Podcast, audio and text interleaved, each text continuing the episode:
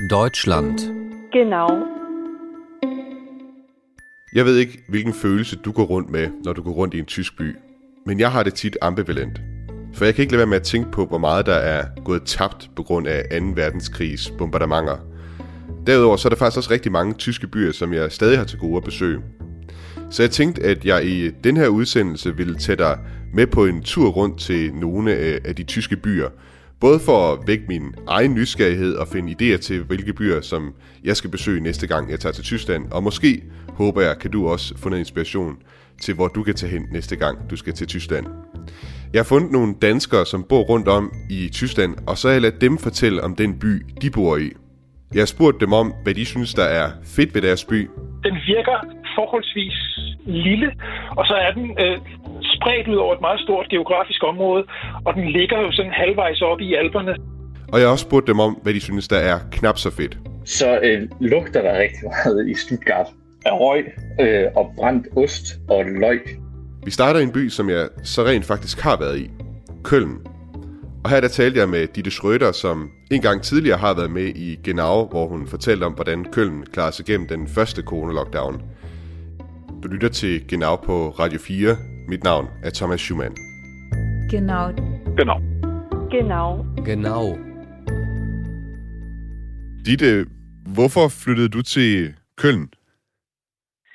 Jeg flyttede i første omgang til Køln på grund af, at min mand fik et job i Køln med RTL. Og, så det var egentlig grundlaget for at bosætte os i Køln i første omgang. Vi boede her i to år, så flyttede vi seks år til Wiesbaden, og så kom vi tilbage igen, og nu har vi været her i 13 år. Okay. Og, og, og hvor hen i byen øh, bor du i Køln? Altså, hvilket kvarter bor I? Jeg bor i et kvarter, der hedder Lindenthal, og det er cirka seks stop med, med sporvognen ind til centrum. Okay. Så jeg er på cykel af et kvarter fra Domkirken. Lindenthal, det får mig til at tænke på, at der må være nogle træer i gaden der. Kan du prøve at beskrive, hvordan kvarteret det ser ud? Ja, men det er rigtig idyllisk. Vi har en øh, kæmpe stor øh, skov eller et areal med øh, dyrepark og grønne områder, og der er mange øh, træer i området, øh, alléer, meget, meget hyggelige, søde små øh, indkøbsgader, som bliver støttet af befolkningen. Mm. Altså, vi prøver på at undgå at bestille så meget som muligt på internettet og støtte butikkerne, fordi ellers så går de til grunde. Mm. Nu har jeg selv øh, en gang for år tilbage været i Køln, og jeg mener, jeg, jeg, jeg fik et virkelig godt indtryk af den her by. Hvad, hvad synes du er noget af det fedeste ved, ved Køln? Altså jeg vil sige, det der er rigtig øh, fedt ved Køln, det er selvfølgelig, altså hvis man spurgte en Kølner, så vil de sige Kølner Karneval. Altså der bliver fejret en helt uge med optog normalt, øh, med optog, kæmpe store optog, og alle, alle skolerne laver med, og politiske optog, Rosen Montag, som er en stor øh, helligdag hernede, der bliver jo fejret i, i timevis med optog, og der bliver kastet med, med med karameller og chokolade og blomster bliver der kastet med øh, til, ud til befolkningen med, med de her store vogne, der kører rundt. Altså, karnevalet det er nok det, de fleste ville tegne byen for. Øhm, og jeg vil så også sige, at byen er jo også øh, markeret af, at vi har et kæmpe universitet, og det skaber en rigtig god stemning med rigtig, rigtig mange unge mennesker. Det er karneval, det er sådan øh, omkring øh, fastelavnstid i Danmark, ikke? Det er fastelavn. Ja, det, det er, er fastelavn i Tyskland, Hernede, ja. der, her, hernede der lukker byen bare ned i, i fem dage træk, og der bliver ikke lavet noget fra næste torsdag af. Altså den, øh, det er Weiberfast. Ja. Og så bliver der holdt fest frem til ugen efter. En af de ting, jeg også sådan, altså, som, som jeg synes var mega fedt, det siger måske noget om mig, men altså, jeg synes, øh, domkirken i Køln, Kølner Dom, verdens, øh, så vidt jeg ved, største gotiske domkirke. Øh, når man står ude på pladsen foran øh, domkirken, der, altså, den, er, den er så kæmpestor, at du ikke have den i et synsfelt. Den er så overvældende. Øh, det var en af de ting, som jeg var altså, ved at falde på halen over i, i Køln. Hvordan øh, er det sådan en samme oplevelse, du har haft med, med at stå ude foran øh, Kølns domkirke?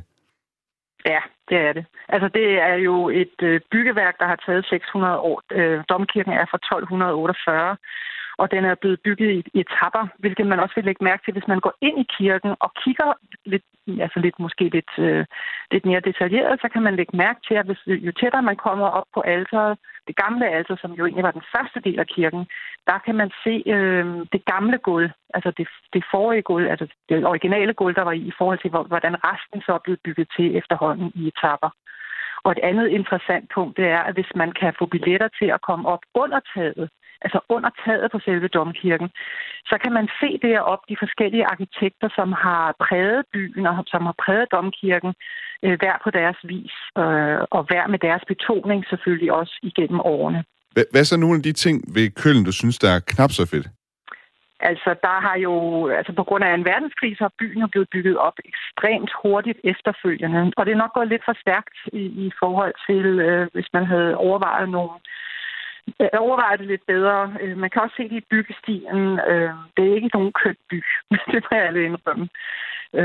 Det synes jeg ikke er særlig pænt. Mm. Altså, da jeg først kom til byen, der tænker jeg, åh oh, nej, her kan jeg da ikke bo. Men, men, men, men når man så bor her, så lægger man ikke mere mærke til det, fordi så går man op i mange andre ting, som er befolkningen, deres, deres yderst åbne måde, naturlige måde at være på. Altså det er byen også kendt for. Hvis nu der er nogen af lytterne her, som, som ved at vi snakker om Køln her, får lyst til at tage til Køln, og de kun havde en dag, de skulle øh, opleve byen. Hvad, skulle, hvad var sådan, hvis man sige, din liste over ting, man absolut skulle gøre eller besøge, øh, ved, øh, hvis man kom til Køln og kun havde en enkelt dag?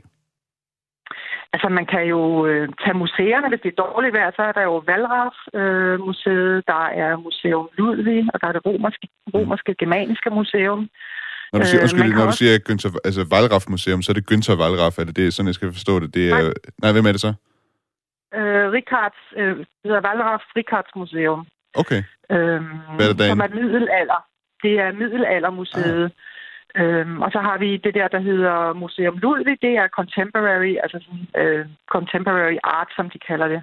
Og det romerske, germanske, det går tilbage i den historiske del af byen, øh, det romeriet og så videre, hvordan den er blevet præget af det. Og okay. det er alt sammen, det er alt sammen omkring øh, Kølner Domkirke. Det er meget det i gågang af, af Kølner Domkirke. Det kan man let komme frem og tilbage, hvis man øh, ankommer med, med tog for eksempel. Så kan man let komme øh, hen til de her ting. Det er jo sådan, Tyskland er jo et, et stort land og har sådan sine egne traditioner, også øh, egne lokale retter, også øh, nogle gange afhængig af, hvor man er i landet. Er der nogle lokale retter, som, som ligesom er sådan noget lokal mad, som knytter sig til Køln? Der er tre forskellige, jeg vil anbefale. Det er himmel og æt. Det betyder øh, himmel og jord. Det er simpelthen kartoffelmos, blodpølse og ristet løg. og så er der noget, der hedder en, øh, en, halvar, en halvarhan, og det, er, øh, det, det, det lyder jo som om, man skal have en halv høne. Øhm, og det, det er også udtalt sådan, men det er, det er brød med, øh, med øh, mellemgang med gouda, løg, smør og sinep. Og den sidste, det, den hedder kølse kaviar, og det er blodpølse, som, hedder, som hernede bliver kaldt fløns og der får man bolle til øh, øh, øh, løgringe og, og sinep og syltet agurk. Er det nogle retter, du øh, spiser sådan med, med jævnlig mellemrum? Ah, altså, hvis jeg skulle have noget af det, så vil jeg nok gå efter den der himmelundat. Men så skal det være sammen med et par turister for at få dem til at smage noget lokalt. Ellers så kan man jo altid tage en snitsel med pomfritter. Ja vel, den er også øh, det er en sikker vinder. Hvad med sådan øh, lokal... Øh, altså, tyskerne de er jo også glade for deres øl, og brygger også gerne deres øh, lokale former for øl. Er der sådan en, en, en lokal øl, som øh, Køln er kendt for? Altså køls i det hele taget, eller gaffelkøls, er jo det, de drikker her, også til Køln og Karneval. Det er den mest populære øl. Og ellers er der jo, der er jo simpelthen så mange øh, bryggerier i området, man kan gå amok med. Der er sågar et ølmuseum hernede, hvis man ja. har lyst til det. Okay. Det ligger også i god gang fra, øh, fra Domkirken. Den der køls, hvad, hvad er det for en slags øl? Men det er en meget, øh, en meget lys øl i forhold til... Altså, jeg bryder mig ikke om den. jeg kan godt lide noget, der er lidt mere mørkt. øh, den er lidt lysere end en dansk, øh, end en dansk typisk tuborg. Hmm. Okay, men det er simpelthen øh, byens øl. Altså, det kan man næsten også høre på navnet, ikke? Køls, det er vel nærmest øh, fra, fra altså byen, den har det navn, ikke? Jo, jo, jo, jo. Og så, og så bliver de serveret i nogle meget øh, høje, tynde glas. Øhm, så man kan godt få det op i næsen første gang, man prøver på at få, få, få, få dømt glasset. skal man passe lidt på. Det er et godt tip til dem, der skal besøge Køln, passe på med at ikke at få øl i næsen. Øh, følger, ja. du med, følger du sådan med i øh, nogle af de lokale historier, noget af den lokale snak i byen, eller lokal politik? Ja, hvad, hvad er sådan dagsordenen i byen for tiden? Ja, der bliver jo snakket en masse om vores filharmoni blandt andet. Jeg følger med, jeg følger med øh, men det er jo også jeg vil sige, Køln bliver også lidt latterligt gjort, fordi øh, altså genopbygningen af forskellige ting, eller broer, der er ved at gå i stykker, det trækker altid ud, eller også så er der bygninger, der falder sammen, fordi de har sparet lidt på, øh, på stålmaterialer. Vores filharmoni er også en sjov historie. Den har jo været i ombygning i, jeg ved ikke hvor lang tid, og, og det er stadigvæk et projekt, der løber. Så der bliver grint lidt af det. Altså, øh, når de spiller ved filharmonien, så er det jo nedenunder, hvor man kan gå over hen mod rigen faktisk. Og øh, så har de opdaget, at der er sket en den fejl, at, at man kan høre folk gå deroppe, så det forstyrrer jo mange af deres optagelser eller udsendelser eller, eller præsentationer. Og det, de, deres måde at løse det på, det er, at de har ansat 10 personer hver gang, der er, øh, der er arrangementer. Og de 10 personer så spredt ud over hele pladsen og sørger for, at folk ikke går hen over pladsen. De skal gå udenom. Okay. Det er også en måde at bruge penge på, altså offentlige penge. Det lyder godt. Og det griner vi af. Det, ja. det, der er en god humor her. Vi griner af det, fordi jamen, vi kan ikke ændre på det. Ditte, før, før vi øh, aftalte det interview her, så, så havde du øh, to øh, sange, som lå der meget på hjertet, at vi skulle spille, som knytter an til øh, karnevalet i Køln. Det kan være, du øh, lige vil præsentere dem, og så kan jeg se, om jeg kan få dem øh, afspillet i udsendelsen også. Ja, det er to, øh, det er to sange, som bliver spillet meget, meget tit under karnevalet, og jeg har hørt begge bands spille dem live hernede. Øhm, det ene det er med Losse der Domen Kølle. Det er Black First, som spiller den. Det betyder, at øh, vi lader domkirken stå, hvor den står. øhm, altså, i Køln selvfølgelig. Wir lassen der Dom in Kölle, denn da ist het so hus. Und ob singen alle Platz, blieb he auch Jod in Schuss. Og den anden, det er Høner, som også er et øh, meget, meget velkendt karnevalsband, som spiller Schenk mir dein Herz, altså Skænk mig dit hjerte. Og den er også meget, meget, meget, meget smuk melodi. Schenk mir dein Herz, ich schenk dir meins, nur die Liebe zählt. Folk hernede, når de spiller dem i, i, til, til karneval, så synger alle folk med. Alle folk kan alle tekster. Det er de to bedste sange, efter min mening. Ditte, jeg prøver at se, om jeg kan finde dem til udsendelsen her, og ellers så skal du bare have tak, fordi du vil tage os med til, og hvad skal man sige, at fortælle os om, om Køln, hvad det er for en by, og hvad man kan opleve der. Tak, fordi du var med, Genau. Jo, tak. Tak for det. Komm, sei die Königin in meinem Königreich. Ich schenk dir heute ein Schloss am Rhein. Mein Reich ist eine Brücke. Jeg er sikker på, at øh, Høners Schenk mir dein Herz lyder helt fantastisk efter et par kølsch til karneval i Køln. Nu skal vi til en by, som jeg aldrig selv har været i, og som jeg faktisk ikke rigtig anede noget som helst om, før jeg lavede det her interview, som vi skal høre nu. Jeg skrev ud i Facebook-gruppen Dansker i Stuttgart, om der var nogen, der ville fortælle mig om den tyske by Stuttgart. Og her er der meldte Nikolaj Tange Christensen så klar til at fortælle om byen, som han bor i.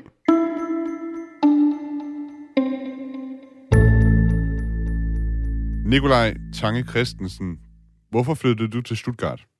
Jamen, jeg flyttede til Stuttgart, fordi at, øh, det var egentlig rimelig enkelt. Jeg fik et arbejde efter gymnasiet hernede. Øh, når man går på handelsskolen i Danmark, så har man ofte muligheden for at øh, komme til Tyskland igennem praktik i udlandet programmet øh, hvor de så finder en, en praktikplads øh, til dig et sted nede i Tyskland. Og det tænkte jeg, fedt, det var en, øh, det var en god mulighed for at komme til udlandet øh, efter tre år på skolebænken og øh, i corona-isolation og hvad det ellers er. Øhm, og så var jeg simpelthen så heldig at få et arbejde hos Mercedes. Nå, hold op. Ja. Fedt. Ja, øh, og igennem gymnasiet, der havde jeg en, øh, en tysk veninde, og det var egentlig hende, der øh, fik mig til at få øjnene op for øh, det store land, der ligger her mod syd. Og så er vi også blevet tudet ørerne fulde øh, af vores gymnasielærer, og her har vores tysklærer især gået i front med, at, at vi skal se og få lært noget tysk, for det er det danske virksomheder, de rigtig gerne vil have.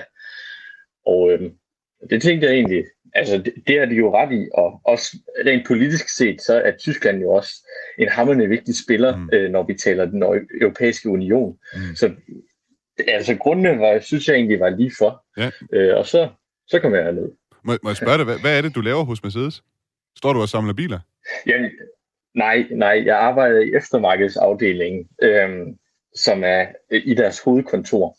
Mm. Øhm, og jeg er egentlig bare en, øh, en helt normal praktikant.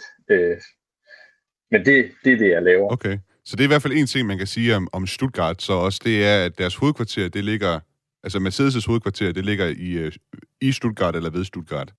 Ja, ja det, er en, øh, det er faktisk, øh, jeg vil sige, Mercedes det er en af de virksomheder, en af de tre store virksomheder, der definerer Stuttgart som by. Øh, Porsche og øh, Bosch ligger her nemlig også. Øhm, og altså i og med, at der ligger to, øh, to store bilvirksomheder, to legendariske bilvirksomheder, så er det noget af det, der, der definerer Stuttgart. Okay. At, det er en, at det er en bilby, kan man sige. Hvor, hvor i byen øh, bor du? Altså, du behøver ikke fortælle mig din, øh, din adresse nødvendigvis, men sådan, hvilket kvarter af, af byen, og hvad kan man sige om, om det kvarter, du bor i? Jamen, jeg, jeg bor i, øh, i den kreds, der hedder Bad Cannstatt, som er den ældste bydel i Stuttgart. Øh, det var den romerne, de grundlag for mange år siden, før Stuttgart overhovedet blev en ting. Stuttgart er først noget, der kom til efterfølgende. Øhm, og der bor jeg i, i øh, et, et, et socialt område, eller jeg ved ikke, hvordan man skal kalde det, men, men et område med, med, en, øh, med rigtig meget øh, forskellige etniciteter. Øh, og der passer jeg jo også godt ind, fordi jeg også selv er udlænding. Det hedder Halslag. Øh, det, er, det er et fint område. Det ligger lige ned til Neckarfloden. Øh, og man kan komme ind til Stuttgart på 10 minutter herfra. Hvad, hvad kører der? Kører der sporvogne, eller er det bare busser og sådan? Eller U-bahn måske? Der er et øh, glimrende U-bahn-system sammen med et S-tog-system og et øh, bussystem. Men jeg er så primært U-bahn. Hvad, hvad synes du er, er noget af det fedeste ved Stuttgart? Jamen, jeg synes, noget af det fedeste ved Stuttgart, det er det lokale præg, som Stuttgart har. Nu har jeg selv været i Berlin og Frankfurt og Hamburg, og det er sådan, altså det er jo naturligvis store tyske byer, men, men man mærker ikke rigtigt, at sådan, det er præget af det, det landlige, der ligger omkring dem. Men her i Stuttgart, det, det synes jeg er noget helt specielt, fordi man kan virkelig mærke, at det er en, en svæbis by. Altså, folkene, de snakker virkelig øh, svæbis, når man går rundt. Og man kan høre, når nogle af lokale Stuttgarter. Det kan man selvfølgelig også med, øh, med Berlin øh, og Hamburg, men, men jeg synes, det, det skinner ekstra meget igennem hernede i Stuttgart. Så den, øh, det, det er helt klart noget af det, det fedeste. Ja. Den, den lokale di- den... dialekt der, svæbisk, er det, er det også sådan en regional uh, identitet forbundet med det, eller er det bare måden, man taler på? Ja, altså der er en, der er en uh, regional identitet forbundet med det. Stutt, eller Baden-Württemberg, som er delstaten, hvor Stuttgart ligger i, den er ligesom delt over i to. Uh, der er Baden, og så er der Schwaben. Og det er, der er sådan et historisk clash mellem dem, fordi det har været to forskellige øh, øh, kongeriger og hertugdømmer og hvad det ellers har været. Og så efter øh, genforeningen efter 2. verdenskrig, der blev, øh, der blev Baden-Württemberg ligesom en stor delstat, og det, øh, det har vist åbenbart mærket de to stolte folkeslag. Men der er helt klart noget, øh, en regional folk, stolthed forbundet med, med, med den svæbische dialekt. Er der, er der andre fede ting, du vil, du vil nå at nævne? Øh, ja, altså øh, der er sådan en rigtig øh, sydtysk stemning, som, øh, som jeg er helt vild med. Øh, altså, man kalder det jo Californian Deutschland.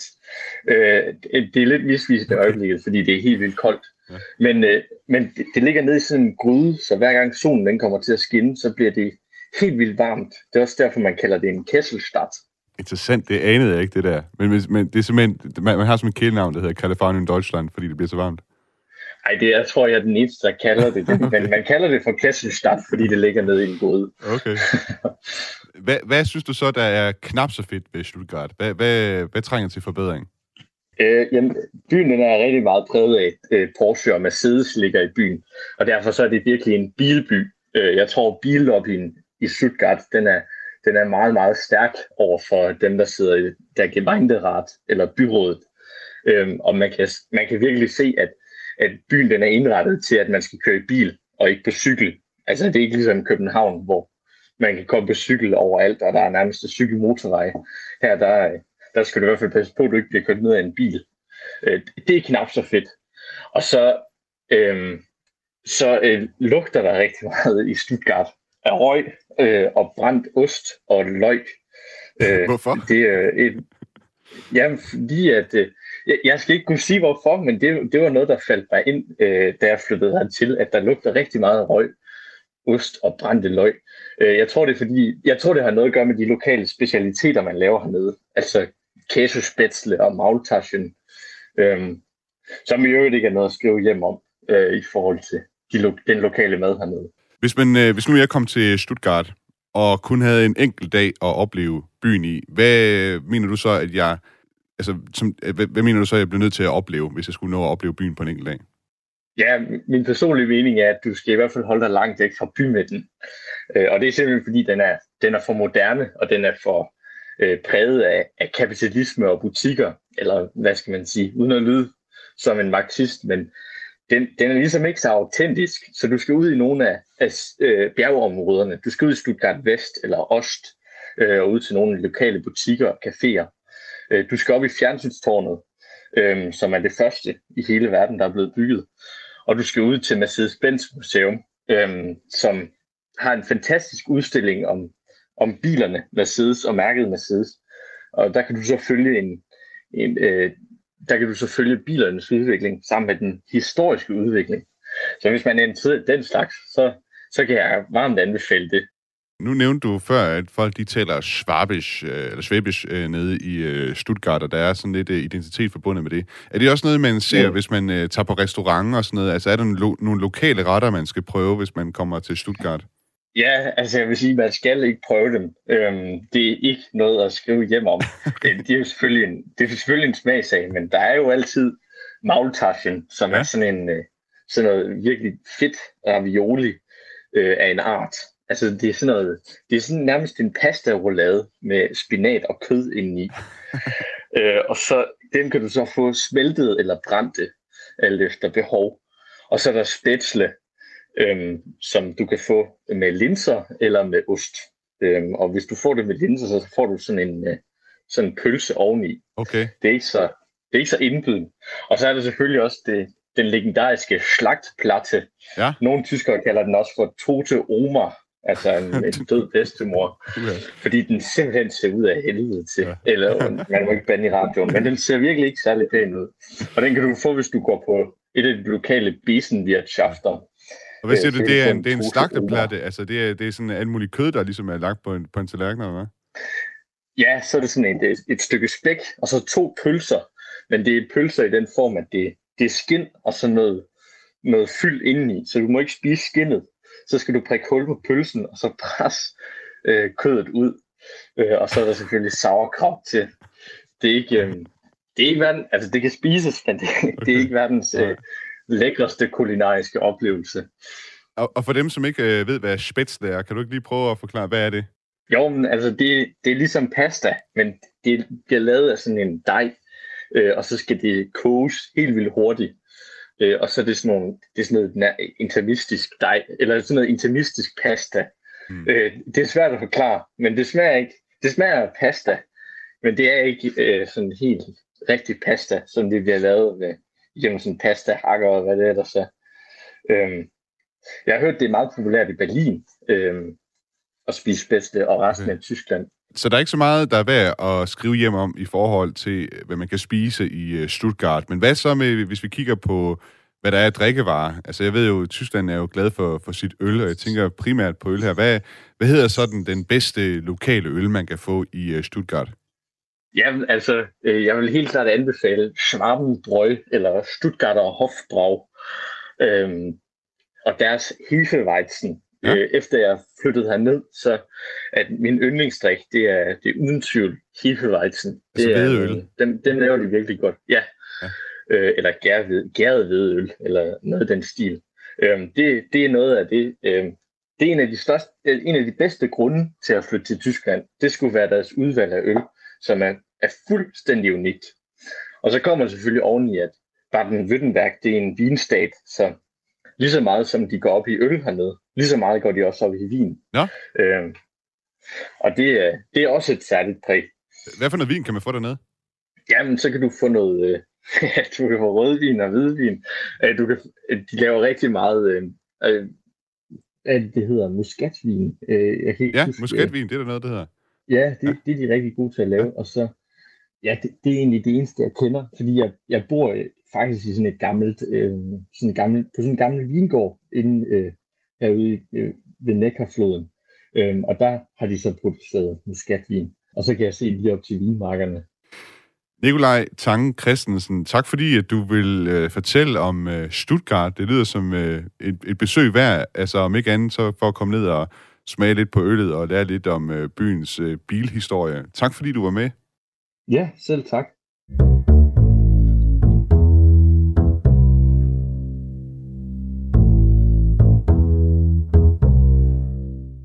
Lytter til Genau på Radio 4. Mit navn er Thomas Schumann, og i dagens udsendelse taler jeg med en række danskere, der bor forskellige steder i Tyskland, og hører om de byer, som de bor i, hvad de synes, der er fedt ved deres by, og hvad de synes, der er knap så fedt.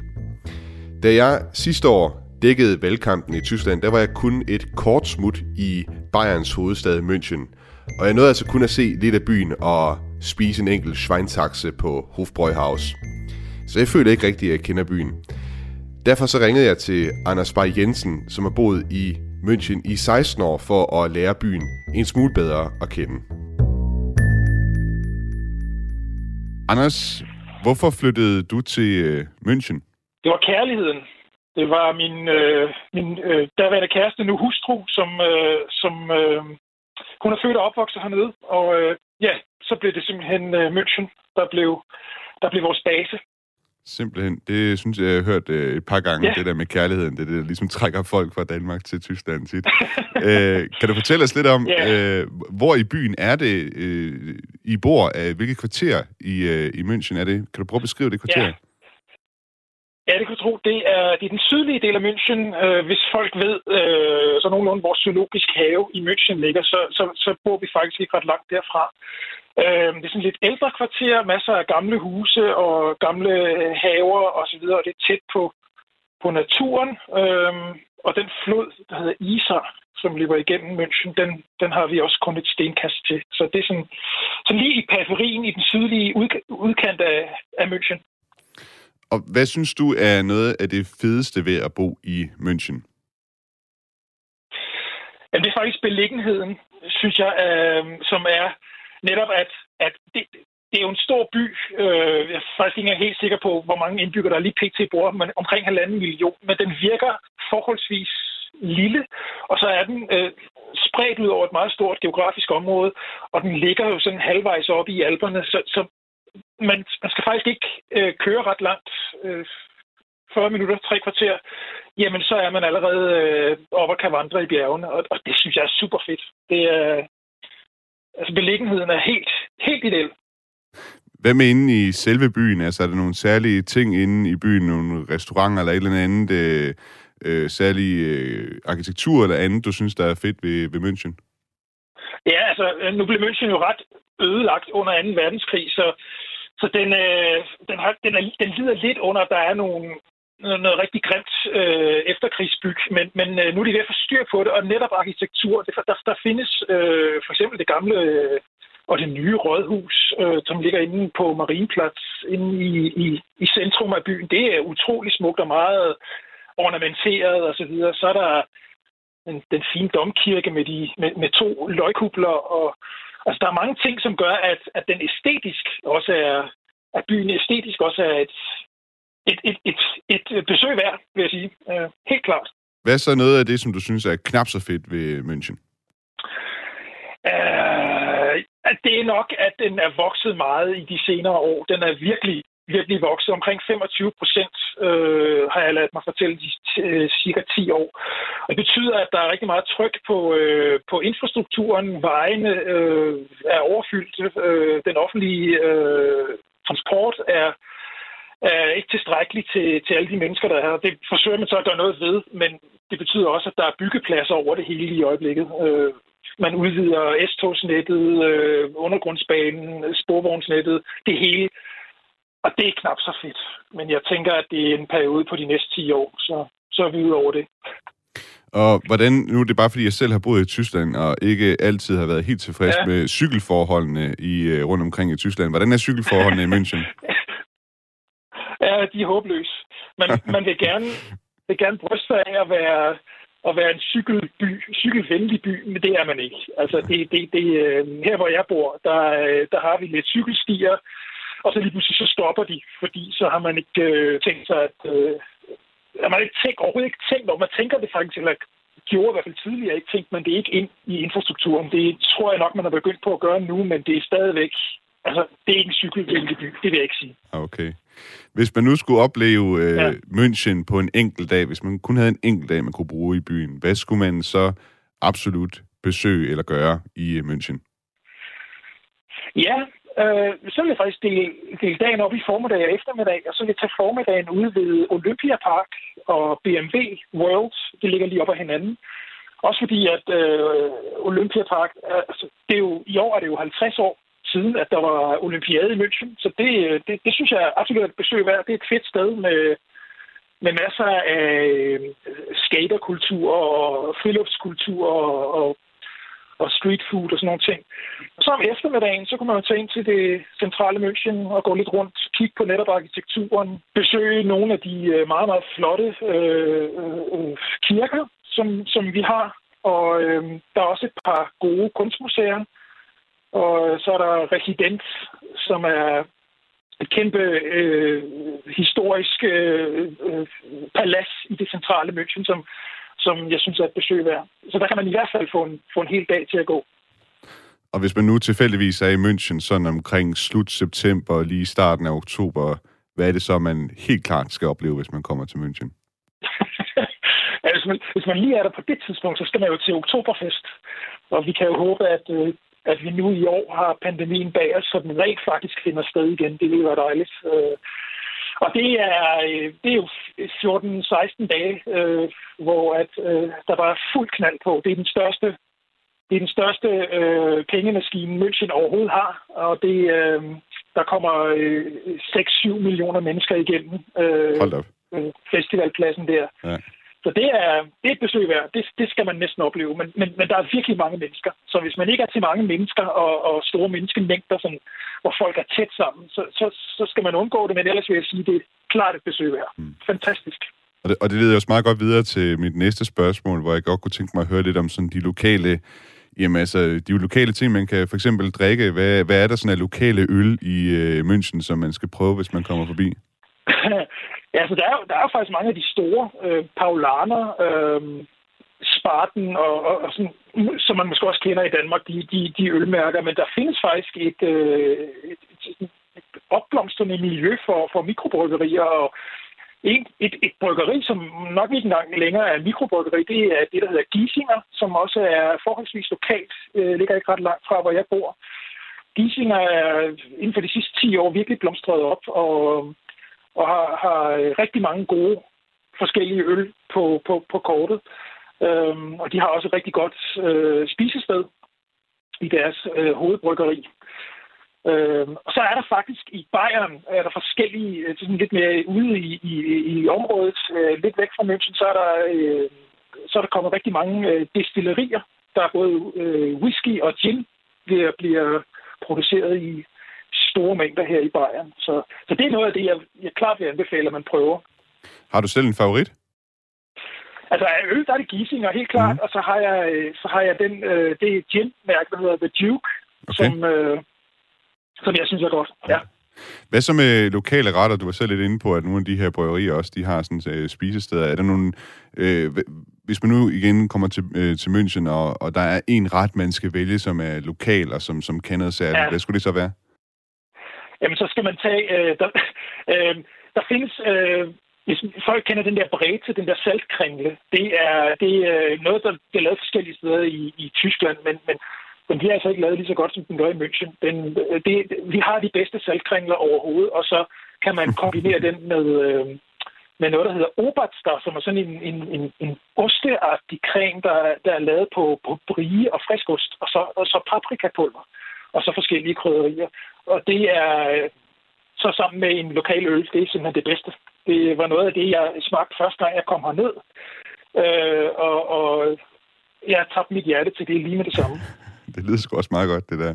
Jeg kan levende forestille mig det, Ja, det med, med sådan en god hvide øl der, ikke? Til sådan en salg, salgkring der. Det, ja, øh, det er virkelig og godt. det var, det var lige præcis på Victualienmarkt øh, inde i Midtbyen, som i øvrigt også er et besøg værd. Ja. Så det var det hele gik op i en højere enhed der. Følger du med sådan i nogle af de lokale historier, der er i byen? Måske noget lokalpolitik? Ved du, hvad, hvad taler man om i München sådan lige for tiden? Mm. Jamen, altså, øh, det er lidt igen det her med infrastrukturen, øh, og så taler man øh, så taler man meget om de øh, stærkt stigende øh, boligpriser øh, som får folk helt op i det røde felt. Der er, München er en by, hvor der bor rigtig mange expats. Der er jo mange store firmaer, øh, øh Siemens, øh, BMW, øh, det europæiske rumagentur, øh, forskellige andre, som henter mange internationale mennesker til sig, og det gør, at at øh, legepriserne, kvadratmeterpriserne, de de er stærkt stigende, og øh, man frygter simpelthen, at mange lokale med en almindelig gennemsnitsindkomst, vil få svært ved at, at, at, at betale huslejen i de kommende år. Og det er uanset om man leger eller ejer. Så det er noget af det, der virkelig øh, bringer sindene i går hernede, øh, og som, som, som også rent politisk øh, er, er, er sprængfarligt stof. Anders øh, Bay Jensen, du skal have mange tak, fordi du vil være med og fortælle om, om München og dens øh, herligheder og sådan nogle af de ting, som er måske knap så fedt ved München. Mange tak, fordi du var med i dag. Ja, kom endelig herned. det vil jeg gøre.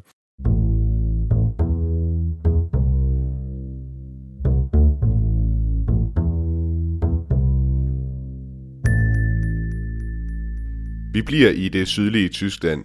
Faktisk skal vi til en af de allersydligste byer i Tyskland. Vi skal til Konstanz, der ligger ved Bodensøen og på grænsen til Schweiz. Og i Konstanz, der bor Tinegam Aschenbrenner, som også tidligere har været med i Genau og tale om Sydtyskland. Tinegam ja. Aschenbrenner, hvorfor flyttede du til Konstanz i det nærmest allersydligste sydlige Tyskland? Jamen, det har selvfølgelig noget med kærlighed at gøre. Jeg mødte min mand i England, og øh, jeg vidste jo ikke, at han kom fra Konstanz, men efter at han havde boet hos mig i to år i Aarhus, så tog vi springet til Konstanz, øh, som de lokale udtaler det. Og øh, det er jo, øh, som du ganske rigtigt siger, man kan ikke komme længere væk set fra den danske grænse. Der er cirka 1000 kilometer. Og øh, Konstanz er også selv en grænseby, nemlig til Schweiz. Og ligger jo herude øh, lige ud til Bodensøen. Det er, jeg tror, det er den tredje største sø her i Centraleuropa. Så øh, som i øvrigt også har en lille bitte øh, grænse til Østrig, og så Schweiz på den sydlige, sydlige del, og så hele den nordlige del er øh, af Tyskland. Øh, så det er øh, på mange måder et øh, grænseland, vi bor i, kan man sige. Og hvad er det, du laver til dagligt dernede? Jamen altså, jeg arbejder som kunsthåndværker, øh, og ja, da min øh, første uddannelse er arkeolog, så forsøger jeg jo selvfølgelig at få meget af den nordiske øh, fortid ind i mine arbejder. Og øh, det, øh, jeg får i hvert fald tit at vide, at, øh, at min, mine ting har et nordisk touch. Så, øh, så det er meget fint. Øhm, og jeg vil også lige sige, altså som, som arkeolog, så er det jo et paradis at bo hernede, fordi det er jo øh, Konstans tilhører, eller øh, Bodensøen tilhører en af de søer omkring alberne, som jo øh, var det område, den, de første neolitiske kultur bredte sig ud i, da, da den her forhistoriske øh, bondekultur kom op til Europa. Og, der, og fordi søen, øh, øh, alle de der øh, øh, bopladser, de ligger rundt langs søbredderne, så, og det ved man jo, altså organisk materiale, det bevares jo gerne i iltfattige områder, og det er jo, når det falder ned øh, øh, under vandet, ikke? eller falder ned i vandet og bliver måske dækket af lidt søsediment, så har der været nogle fantastiske udgravninger af alt muligt, og navnlig organisk materiale som, som tekstilrester af plantefibre, altså i en mængde, som man kun kan drømme om øh, andre steder i verden. Så øh, på den måde er det også et meget, meget øh, spændende område at bo i. Det lyder sgu fascinerende. Hvor i byen er det, du bor, altså, bor i? Altså, hvilket kvarter? Jamen, øh, ja, det er så lidt snyd, fordi øh, da vi flyttede ned til Konstanz i sin tid, i, øh, jeg tror det var februar øh, 94, vi flyttede herned, så det er jo snart ved at være 28 år siden, der flyttede vi ned i øh, lige uden for den oprindelige middelalderlige bykerne på grænsen til Schweiz. Øh, men eftersom at vi godt vidste, at der skulle komme en firesporet øh, stor vej øh, bygges, øh, så var vi godt klar over, at det, det var nok ikke øh, alt for lang tid, vi, vi kunne bo lige der. Og så søgte vi så efter et par år lidt udenfor. Øh, Konstans har sådan tre øh, forsteder, der i 70'erne kom ind under, øh, altså hvad skal man sige, Konstanses over, overherredømme, altså øh, administrativt set. Øh, og der flyttede vi ud i sådan en lille forstad, så der er på cykel der en 11 km ind til centrum. Og øh, det, er jo, det er jo en dejlig distance. Det er jo, svarer jo til min gamle afstand fra Trøjborg ud til Mosgård, så, så det passer mig fint at jule derind. Og der er gode, øh, der er gode og, cykelforhold, og, eller hvad? Ja, men det er der. Altså, man kan godt mærke, altså, dels er Konstanz, hvis man siger, Konstanz vil gerne øh, brande sig selv som en cykelby og, og en grøn by. Vi har haft en, jeg tror det var den første øh, by i Tyskland, der havde en grøn borgmester. Det har vi ikke lige for tiden. Øh, han er fra CDU, øh, ham vi har nu, men, men tidligere, jeg tror det er 15-18 år tilbage, hvor vi fik den, øh, en grøn borgmester.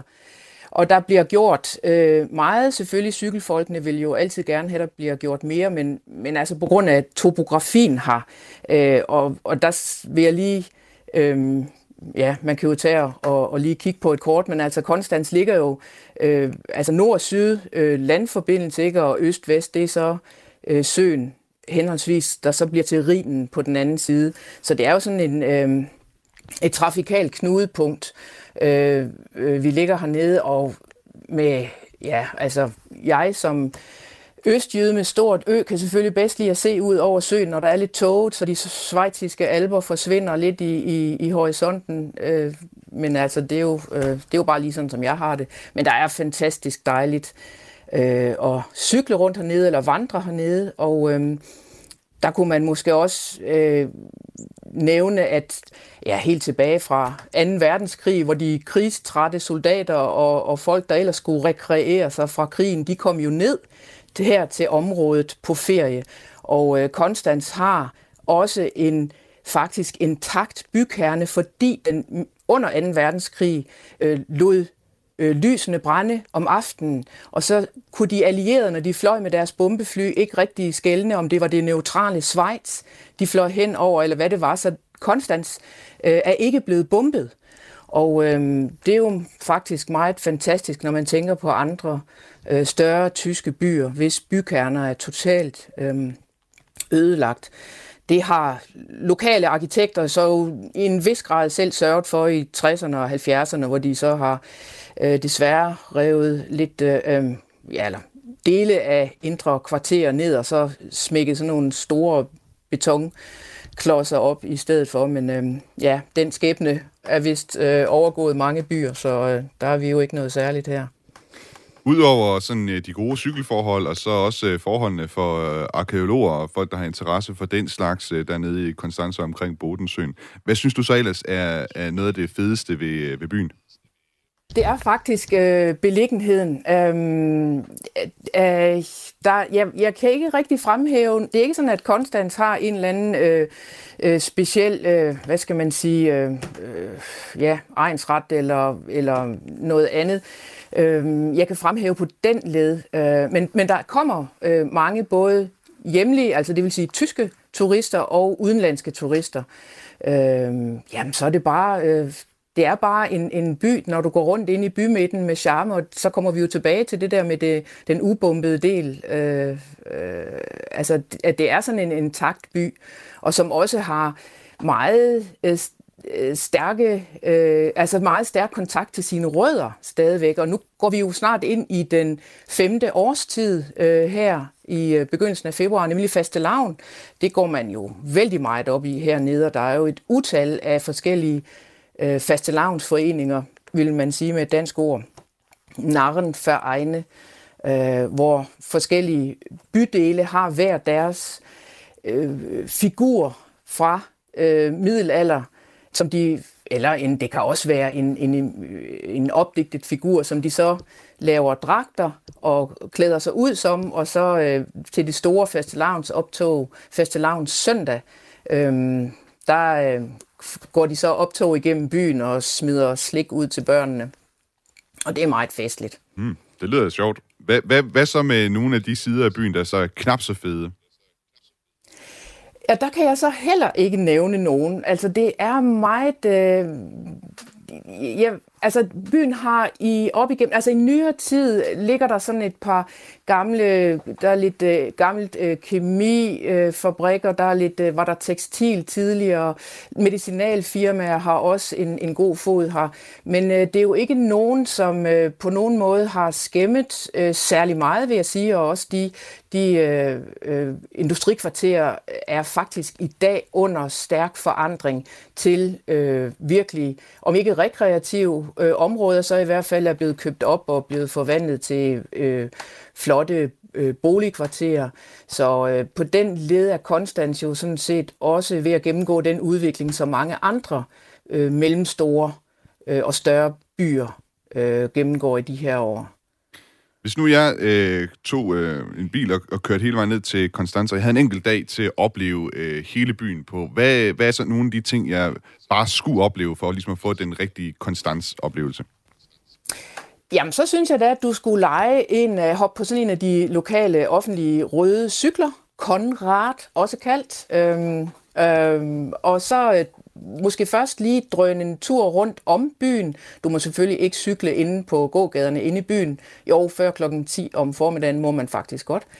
Øhm, og så kunne du måske lige stille den ved Mønster, det er vores lokale domkirke, og øh, hvis ikke man har så meget lyst til øh, kirkehistorie, kunne man måske gøre det sådan, at man bare drøner op i tårnet, for der får man nemlig en, et udsigt ud over øh, Konstans og kan se, hvor mange huse, der har gårdhaver, altså taghaver, og, øhm, og også, man får også en rigtig god fornemmelse af, at, det, at den, den middelalderlige bykerne, øh, man får selvfølgelig også et blik ud over søen, og så kan man jo drøne ned igen, og så hoppe på cyklen, og så cykle ud til øh, Mainau, en af de to større øer, der ligger i søen. Mainau er i dag en øh, blomsterø, en, en attraktion for, for plante- og blomsterinteresserede. Den har af to omgange faktisk været mere eller mindre belejret af svenskere. Første gang, det var under 30-årskrigen i, i 1600-tallet. Det holdt ikke så længe. Svenskerne, det var alligevel lidt for langt væk for dem, men øh, i begyndelsen af af det 20. århundrede, altså omkring 1920'erne, der var det faktisk, der var den stadigvæk under Øhm, jeg kan ikke helt huske, om det var engelsk eller hvordan det var, men den endte i hvert fald på øh, svenske hænder igen, nemlig øhm, øh, prins Lennart Bernadotte, som jo er dronning Margrethes øh, farbror, eller var, han er død 2004. Men han øh, besad øen Mainau og gjorde den til et øh, rekreativt område, og senere også til den her øh, blomsterpark, som den er blevet i dag. Den indgik i 1974 i øh, konst, altså under den her øh, kommunale omlægning, der overgik den så til, til, til byen Konstans. Men øh, det vil da være et, øh, et bud, og så kan du godt nå at jule. Du er frisk, øh, Thomas, du er fuld af kraft, så du kan godt nå at jule tilbage igen, og så kan du sætte dig ind på en af de rigtig mange lækre øh, enten beværtninger, eller små restauranter, eller større restauranter, som byen også er, er pænt fuld af, og så kan du i hvert fald købe dig en, en øh, lokal roparner, øh, øl. Det er det lokale bryggeri. Ikke fordi jeg skal rose det alt for meget. Nu håber jeg ikke, der er nogen konstanser, der hører med her. Men de har i hvert fald en øl, nemlig en, deres eneste økologiske øl, Bioschimmele. Den er i hvert fald god. Og så kan du tage en øh, tvibelkuchen, altså en slags løgtærte. Det er også sådan noget, man spiser meget af hernede. Det lyder sgu så meget godt. godt betjent. Hvad, hvad siger du, det er for Ja. en slags øl, udover den økologiske? Hvad er det så for en slags øl? Øh, jeg tror bare, det er en øh, normal øl brygget på byg. Jeg tror ikke, det er en hvedeøl. Det er jeg ikke helt sikker på. Men, men Rupaner brygger selvfølgelig også hvedeøl, altså Weizenbier. Og sådan en, øh, sådan, altså hvis du kommer om sommeren, så kan jeg jo kun anbefale altså en Weizenbier med sådan en citronskive, der svæver op eller øh, svømmer øh, for oven. Altså det er virkelig lækkert. Sydtyskland, det er, kan man ikke opleve uden øh, hvide øl. Det er i hvert fald helt sikkert. Øh, følger du med sådan i det lokale, nogle af de lokale historier i byen, noget af det lokale politik, noget af det, man taler om i byen? Hvad er sådan nogle af de aktuelle ting, som bliver diskuteret i Konstanz? Jeg vil sige, der er ikke sådan, øh, der er ikke sådan en eller anden, vi har ikke en eller anden stor, øh, hverken øh, det øh, skandale eller, eller til den anden side, andet end at øh, de der øh, fredagsbevægelser, Fridays for Future, som de jo på nytysk også bliver kaldt hernede, de har jo fået rusket lidt op i bystyret, og, og Konstans øh, er også med på en linje og skal være øh, CO2-neutral. Jeg kan ikke huske, hvilket år de kom frem til, men, men der bliver gjort øh, rigtig meget for at, at, at være med på noget klimaneutralitet, øh, og det kan jeg da personligt kun støtte op om. Men altså, der, der er ikke nogen, altså det er simpelthen en, man kan måske lidt negativt sige, en, en lidt mindre øh, tysk provinsby, som, som det kører godt for, fordi at vi ligger så tæt på Schweiz, og de, de svejsiske kunder, de er flittige til at komme over og handle her. Det er jo for, for dem, så det er jo en lille smule billigere at handle ind på den her side af grænsen. Og det profiterer konstant så godt af, så hvis man skal være en lille smule ondskabsfuld, kan man måske sige, at øh, man sover måske øh, lidt på laverbærene øh, på den her side af grænsen. Tine Gam øh, Aschenbrenner, tak fordi du vil være med og fortælle om øh, Konstans øh, så levende og, og med så meget øh, detaljerigt om. Mange tak, fordi du vil være med. Jamen selv tak, Thomas.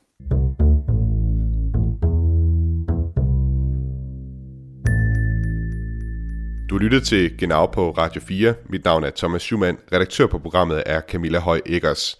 Jeg vil anbefale dig, hvis du kan lide at lytte til Genau, og download Radio 4's app. Der kan du finde alle udsendelser af Genau. Du kan som altid skrive til mig på genau-radio4.dk, også hvis du har et forslag til, hvilke andre byer vi skal besøge, en gang vi laver en lignende udsendelse. Ellers vil jeg ønske dig en god uge. Auf Wiederhören.